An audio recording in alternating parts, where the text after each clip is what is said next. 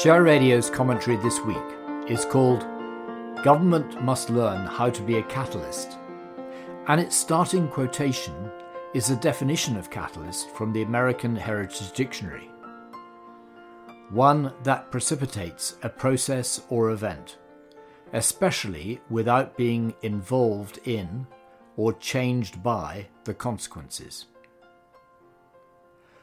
Robert Peston put his finger on the spot in his tweet about the government announcing a 91,000 reduction in the civil service. Their suggestion was that this would help tackle the cost of living crisis. But he points out that it will only do so by holding back the transmission of price inflation into wage demands. It's understandable that considerable care is being exercised to hold back the inflation surge. If it pushes higher or longer than the Bank of England expects, it will also result in a huge rise in the cost of servicing the national debt. Meanwhile, if it also pushes hard into mortgage servicing costs, it will, as discussed in This Is Money, seriously deflate house prices, just as the next general election approaches. In this context, cutting VAT or other untargeted emergency stimulus could exacerbate an already difficult position. However, it is essential that carefully targeted support is given for those most in need. And in order to break the cycle of deprivation by empowering young people from disadvantaged backgrounds, an essential part of levelling up. The way to do this without incurring significant levels of additional public expenditure is by government learning how to act as a catalyst in order to leverage the huge contribution which could be made by philanthropy through the voluntary sector. Regular listeners to our commentary will be aware of the essential role that intergenerational rebalancing should be playing if we are to achieve a more egalitarian form of capitalism. Inspired by Sir Keith Joseph's call to break the cycle of deprivation, I first wrote to Margaret Thatcher in 1987, attaching a proposal headed Popular Inheritance. She wrote back with a long reply. Those were the days when ministers responded in full. But no action was taken at that time. When the government changed in 1997, I followed up with a similar proposal to Gordon Brown. A couple of years later, he announced the Child Trust Fund. This being the best initiative we could expect to support intergenerational rebalancing, the Share Foundation was formed as a registered charity in order to make further contributions to the child trust funds of young people in care. The main weight of contributions naturally came from the public purse at this early stage. But it was an example of how government can act as a catalyst for targeting voluntary support. When the coalition came into power in 2010, they decided to cease funding child trust funds, including those for young people in care. The Share Foundation teamed up with Barnardo's and Action for Children, and we managed to persuade George Osborne to make £200 available to open a junior ISA for each young person in care.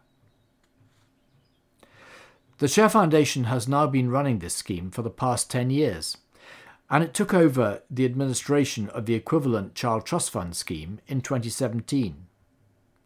It's starting to show how a relatively small government contribution can deliver big results through partnership with the voluntary sector. In 2021 too, the total contributions made into these junior ISA accounts from sources other than central government were 20% higher than the total of £200 initial payments from government over the same period. Meanwhile, the Share Foundation's incentivised learning programme, Stepladder Plus, is making a major contribution towards empowering young people with life skills in order to reduce the extent of their NEET status. That is, not in education, employment, or training, after leaving care. The programme therefore provides direct confirmation of how government can act as a catalyst in order to leverage support for where it is most needed. So, if the same principle were applied for those in a critical situation due to the cost of living crisis, how might it work?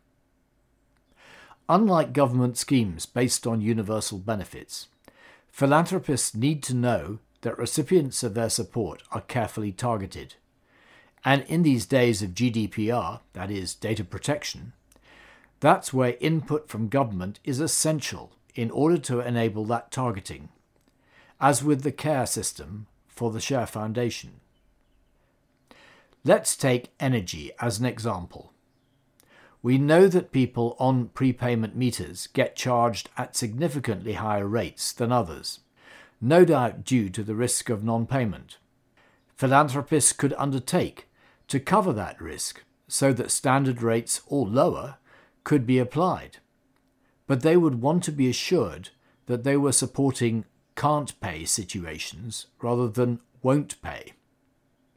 So if government agreed to provide details of all those on universal credit to the energy companies in order to provide this additional level of confidence. Philanthropists could be invited to underwrite these lower charges. Charities such as the Trussell Trust would be in a strong position to coordinate this support. They are already deeply involved in food bank provision and helpline support for those most in need.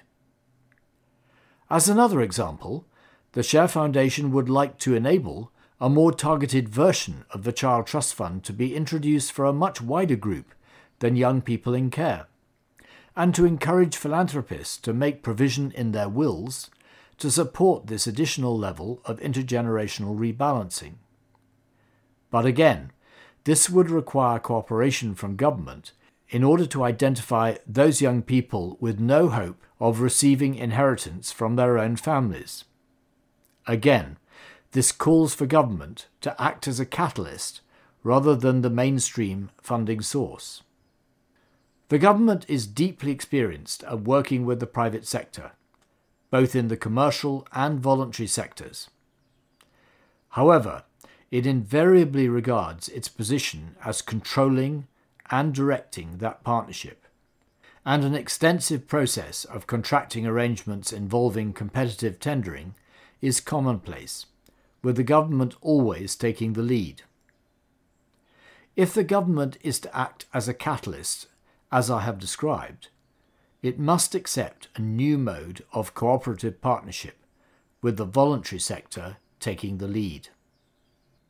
Being a catalyst means enabling significant things to happen without being changed by the consequences. Are ministers prepared to accept this role?